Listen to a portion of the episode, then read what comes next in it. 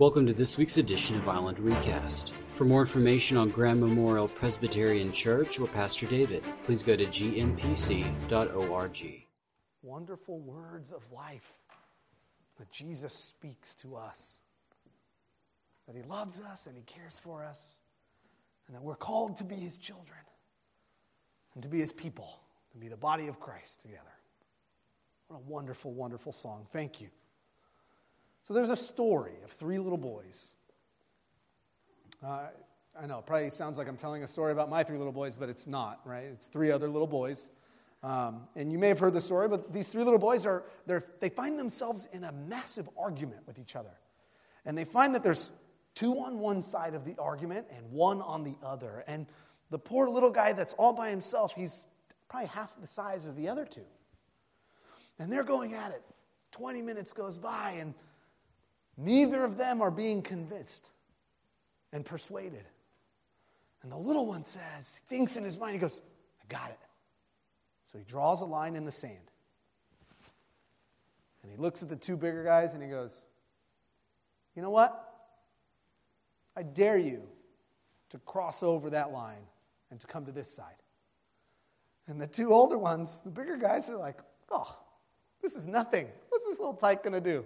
So they cross over. They're like, Ha, now what? And the little one goes, I knew I'd get you on my side of the argument. Wouldn't it be nice if all conflict was that easy? You just outsmart them and draw a little line, say, Come on over. Just come over to my side.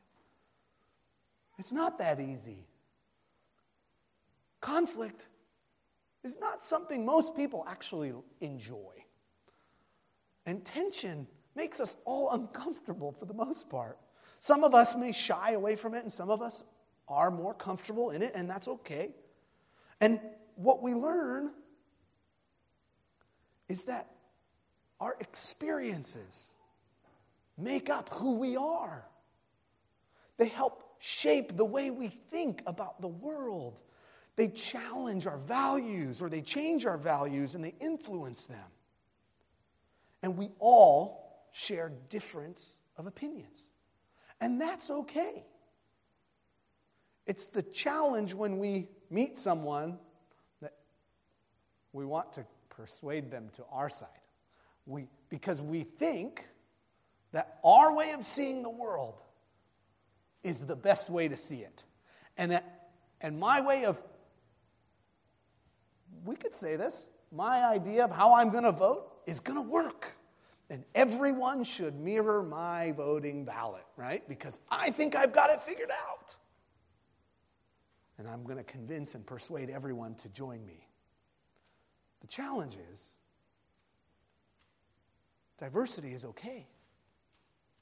It's a good thing in the church to be diverse and to have differing opinions about the non essentials, like how we worship together. Is it okay that we have a guitar? Absolutely. Is it okay in the first service we've got an organ? The churches have been split over worship for centuries. It's been a divisive issue. But as we learned last Sunday, it's a non essential. And if everyone would just think like me, this world would be really a good place to be if we all shared my opinion on everything, right?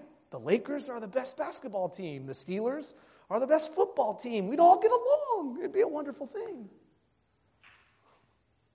But those are peripherals, those aren't the essentials. And as all of you are experts in the context of Romans now, because we've been in Romans for several months, I actually didn't think that we were going to finish it this year. I was expecting us to go into 2021 into Romans, but we're seriously rounding the corner in Romans. And up until this point, in chapter 14, Paul's letter to the church in Rome, we know that there's a context of Gentile Christians, and we know that he's writing to Jewish Christians. And leading up to this point, he's addressed them as strong and weak. and the conversation that they're having with one another echoes words of judgment and maybe even a position of moral authority over another. And Paul is saying, Stop. Stop bickering about the meat, whether it's okay to eat it. Stop bickering and arguing about whether it's okay to drink wine or not.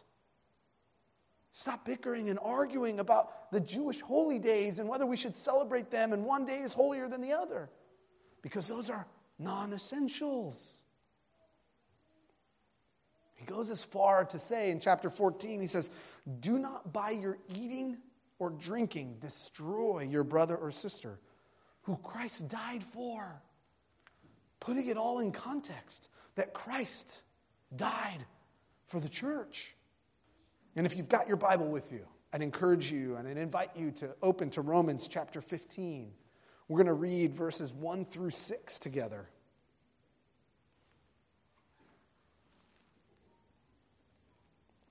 Hear the word of our Lord. We who are strong ought to bear with the failings of the weak and not please ourselves. Each of us should please his neighbor for his good, to build him up. For even Christ did not please himself, but as it is written, the insults of those who insult you have fallen on me. For everything that was written in the past was written to teach us, so that through endurance and through encouragement of the scriptures, we might have hope. And may God, may the God who gives endurance and encouragement give you a spirit of unity among yourselves as you follow Christ Jesus, so that with one heart and one mouth or one voice, you may glorify the God and Father of our Lord Jesus Christ. He continues this concept, this idea in chapter 15 about building up our brothers and sisters in Christ. And in this scenario, we can easily imagine that the Gentile Christians are enjoying their liberty and their freedom in Christ, and they're enjoying meats and wines and they're not celebrating the holy days, but their brothers and sisters, the Jewish Christians, they're holding to the law because it, it points them to Jesus. They're certainly not seeing it as a, a means of forgiveness and grace, but they're using the law to draw themselves closer into a relationship with Jesus. And one group is looking at the other saying, You don't need to do that. Let's live free. Why are you living restricted like that? And Paul is simply saying, stop judging one another. And it's not a new concept because in chapter 14, he drives this point home over and over again. In verse, in verse 15, he says, If your brother or sister is distressed because of what you eat, you are no longer acting in love. What an indictment that we're not acting in love for one another. And in 19, he says, Let us therefore make every effort to do what leads to peace and mutual edification, building one, other, one another up rather than tearing each other down. Because we build each other up for the glory of God with one heart and one voice. And then he drives it home again in verse 21 in chapter 14 says, It is better not to eat meat or drink wine or do anything else that might cause your brother or sister to fall. What does he mean? What does he mean when he says to bear with the failings of the weak? He, he can't certainly mean just to put up with or to tolerate, because that doesn't seem to embody the Christ like model that he's holding up. If we look at other letters that Paul has written, we see this same kind of bearing with one another in Galatians. Because he's not asking them to put up with each other, because how gracious is that? Oh, I'm just going to put up and tolerate with you. The word to bear with one another carries the same weight that it does in Galatians chapter 6, where Paul says to the believers, Bear with one another each other's burdens, and so to fulfill the law of Christ. That to bear with one another the burdens means that I'm going to come alongside of you and walk with you and carry this with you and pray with you and remind you that you're not alone because God is here with us and supporting and encouraging one another rather than putting each other down. It's so easy to just the slip of the tongue to make a offhanded comment. Paul is challenging us to use our liberty to build one another up and even to sacrifice our liberty for those who are not quite mature and ready yet. Here's the challenge behind a passage like this. Oftentimes, we take this passage or a passage similar to this and we try to apply it to the outside world. Right? You're to, to hold to these standards. But I want to make it very clear Paul is not addressing the world. He's talking to the believers, the family of faith. Those of us who call Christ our Savior and Lord and cling to Him for the truth. He's calling the strong and mature believers to actively and lovingly assume a burden that someone who is struggling cannot carry at this moment. For they will model exactly what he points us to, to Jesus. And they can't then seek to please themselves, but their neighbor, hoping to build up their fellow believer in Christ. Because isn't that what Jesus does for us? When the strong act this way and they build up and they humble themselves and they say, I'm going to come and walk with you and carry this burden with you, it gives that person value and worth and says, I'm loved and cared for exactly the way Jesus carries our burdens for us. He says, Take my yoke, for it is light. Walk with me, and I'll show you how life is what life is supposed to look like with joy and celebration of God's faithfulness in our lives. Christ, as powerful as Christ is today and tomorrow and forever, he could have easily been on the cross and been told, if you're really God, save yourself. And he could have called angels down and had the authority to do so. But he humbled himself to take on our burdens, to take on our sin and our iniquity, so that we might be built up and forgiven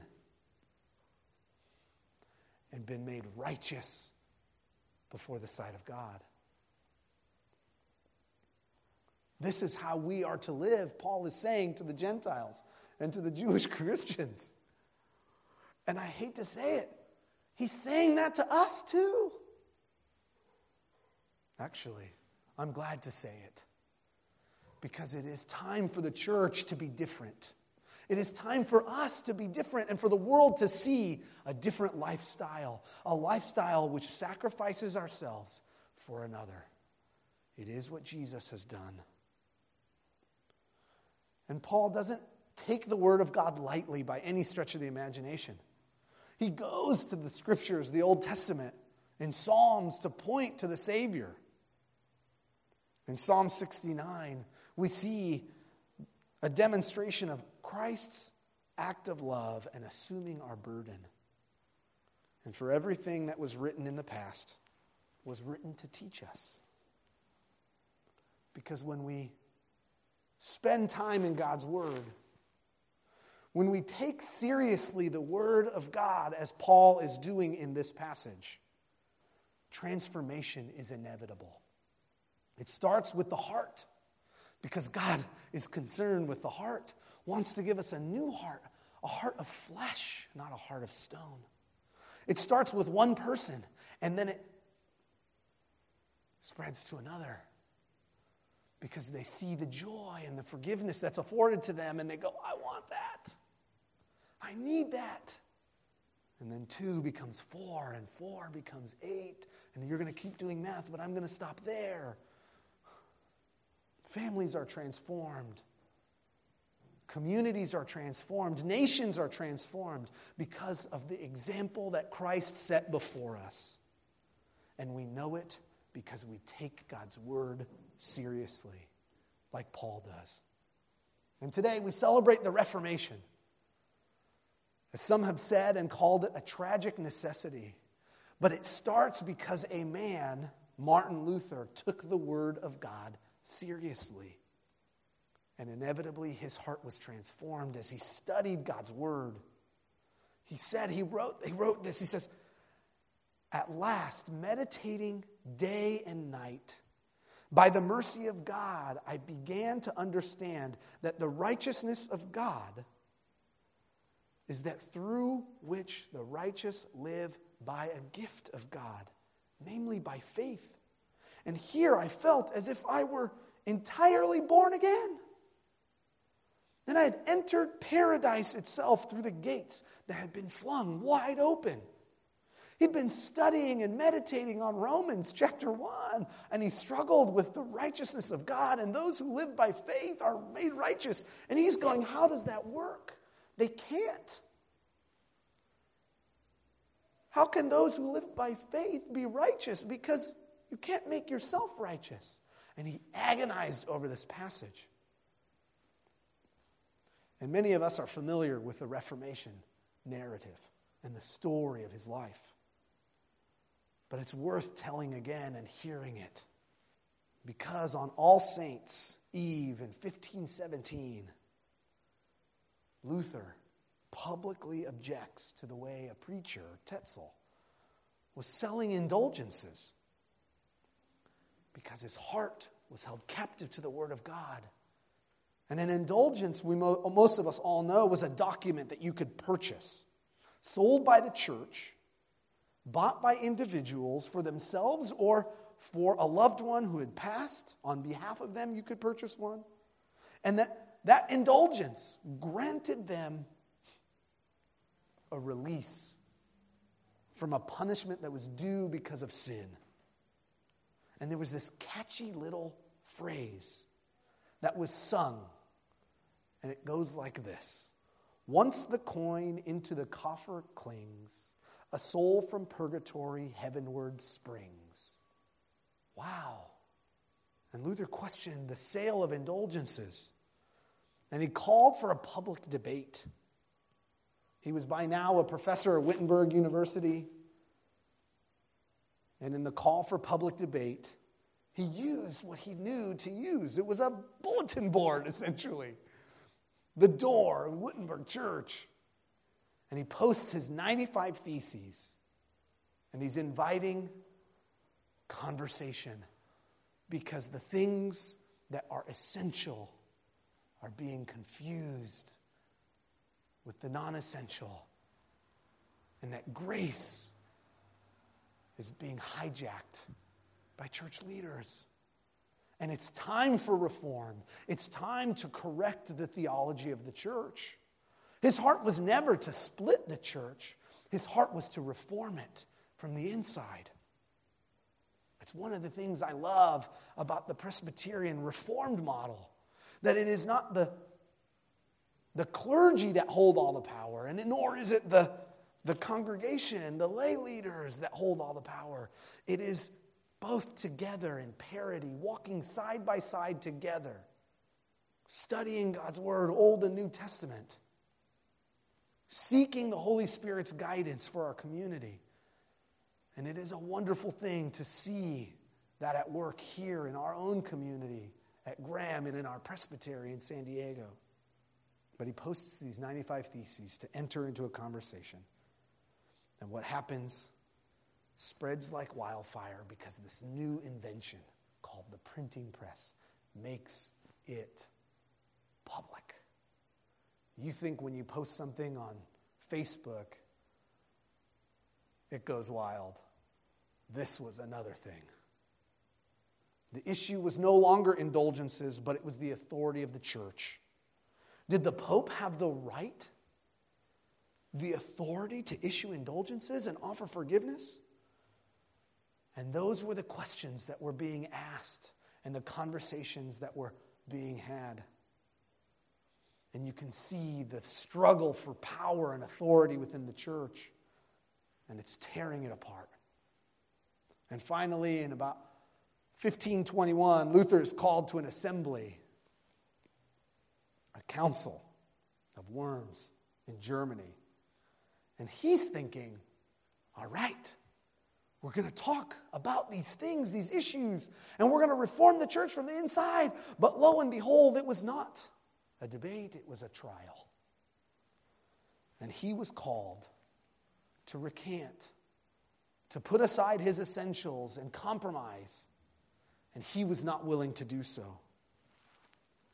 He stood on his non negotiables and he said, Unless I can be instructed and convinced with evidence from the Holy Scriptures, or with an open mind and clear and distinct conscience, I cannot and will not recant, neither because it is safe or wise to act against my conscience. And he concluded and he said, Here I stand. I can do no other. God help me. Amen. And the cries of the Reformation take root and we hear the five solas. Glory to God alone, Christ alone, grace alone, faith alone, and Scripture alone are the essentials of the Reformation cry. And I don't know what your essentials are. Pastor David shared his, and I would encourage you and challenge you to begin to think, if you haven't already, thought about what your non negotiables are. I particularly like these five. They look really good. That God is sovereign. That Christ alone is the one who redeems us. And it is by grace, not something I can earn, because I'm a broken human being. And it is my faith alone and Scripture alone that teaches me about Jesus and teaches me the character of God and reveals to me the truth that is before me. But that requires me to study the Old and New Testament as the very Word of God. Each generation was required and re- to wrestle with the cultural messages and to identify and proclaim the truth that is essential. Even in the early church, they wrestled with it. They debated concerning Jesus, of all things, of all people. The deity of Christ. Was he fully God? Was he fully man? Did he only appear to be a man? Who was he? And we cling to the Nicene Creed because they claim the bishops gathered together and sought the Word of God to identify and to know what the truth is about Jesus and that He is the very Word of God. And He is the Son of God, fully man and fully human. It's a hard thing when I think about the Old and New Testament together sometimes. Because often the Old Testament is neglected. It's hard to read. Lots of begats and begotten and so and so's son and this and that and the other. I have a, of a, a respected teacher. He's an author, Old Testament professor, Walter Kaiser. He's an Old Testament guy, so he's, anytime he can hear a message on the Old Testament, he gets excited and joyful.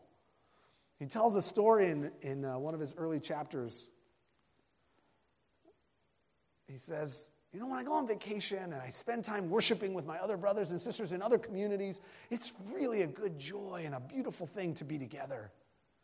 But it seems like every time I go to worship, it's always a New Testament passage. And of course, the Old Testament scholar is thinking, well, why can't we preach out the Old Testament a little bit more.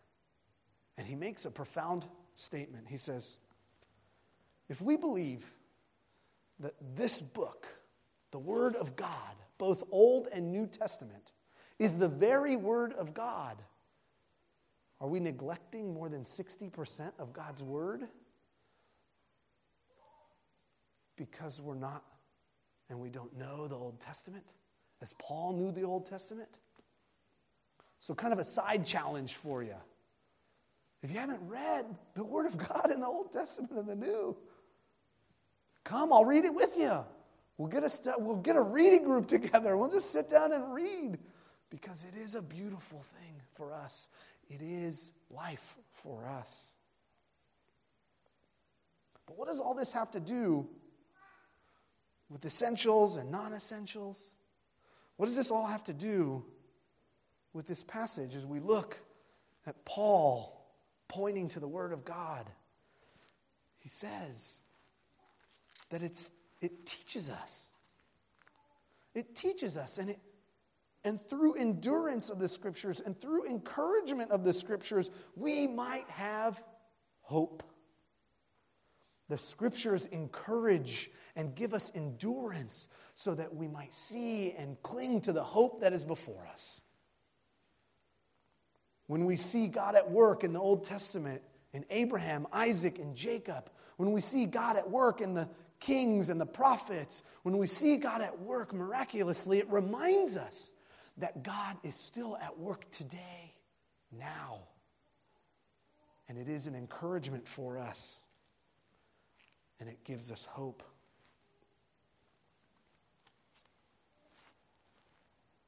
Our world today is riddled with all sorts of arguments and debates about who to vote for and what proposition to vote yes and what proposition to vote no. And I'm seeing neighbors who are brothers and sisters in Christ post one sign one way and another sign another way. And they're neighbors. And I'm wondering what Paul's passage has for us this morning. Because I think it speaks to us in a mighty and profound way. Because it calls to question our hearts and our minds and our thoughts. What do we think about our neighbor who has a different opinion on a non essential? Do we think highly of them? Do we speak good things about them in our minds? Or do we, as I have done and guilty of, been, really? That's the sign we're going to put out? You see, Paul is calling us to being united around the essentials the Word of God that transforms our hearts, challenges our minds, and changes the words that we speak to one another in the family of faith. There are issues that we can't talk, we have trouble talking about. And that shouldn't be the case in the church because grace should abound and love and compassion should abound in these conversations. And the world is looking in at the church and saying, You guys don't even know how to have a good conversation, a healthy one, and walk away loving one another in disagreement. You get angry at one another. And that's not the model that Christ has for us. So I don't know where you are in your heart and your mind as you prepare your ballot and your votes. And I encourage you, please vote if you haven't already done so. Vote your mind held captive to the Word of God because it is transforming. It's inevitable. But my challenge for you and my question for you is where is your heart when you see your brother and sister and can you offer grace? Can you walk alongside of them? Can you offer them mercy even when they disagree with whatever the issue is, whether it be a mask or whether it be worshiping in person, whether it be worshiping outside, whatever the issue is? Can you and I heed Paul's challenge to build one another up. By the grace of God, we can. Thank you for listening to Island Recast. For more information, please go to gmpc.org. Thank you for worshiping with us. Thank you for helping us stay faithful to being good citizens in our community and wearing your masks. And I know for some of us it's the most ungodly thing in the world, and for some, it's a piece of cake. I think that's what Paul is talking about. I think that's what Paul is calling us to do and to build one another up. And in our youth ministry, we have these street signs. I did not steal them, we actually bought them, just FYI. Um, I did not steal them because that would be wrong. Um, we have these five signs in our youth room, and now we have them where we're meeting um, outdoors and indoors. And each sign is, corresponds with a word. And the sign that I'm holding up is the word that, is correspond, that corresponds with the word ministry. We want our students to understand ministry in light of this image, to merge alongside of someone else, to come alongside of someone who is hurting and bear with one another the burdens. And it is a beautiful picture. And not only is it a beautiful picture because we're all thinking about ways in which we can come alongside of someone, but the reverse of that is true as well. There are days and seasons in life where we will need someone to come alongside of us. And so, whenever you see this sign, as you're driving, as most of you do, as most of you ride your bikes or wherever you're going, as you see this merging sign, I want it to be a stark reminder for you that Paul is calling us to come alongside of one another and build each other up, not tear each other down.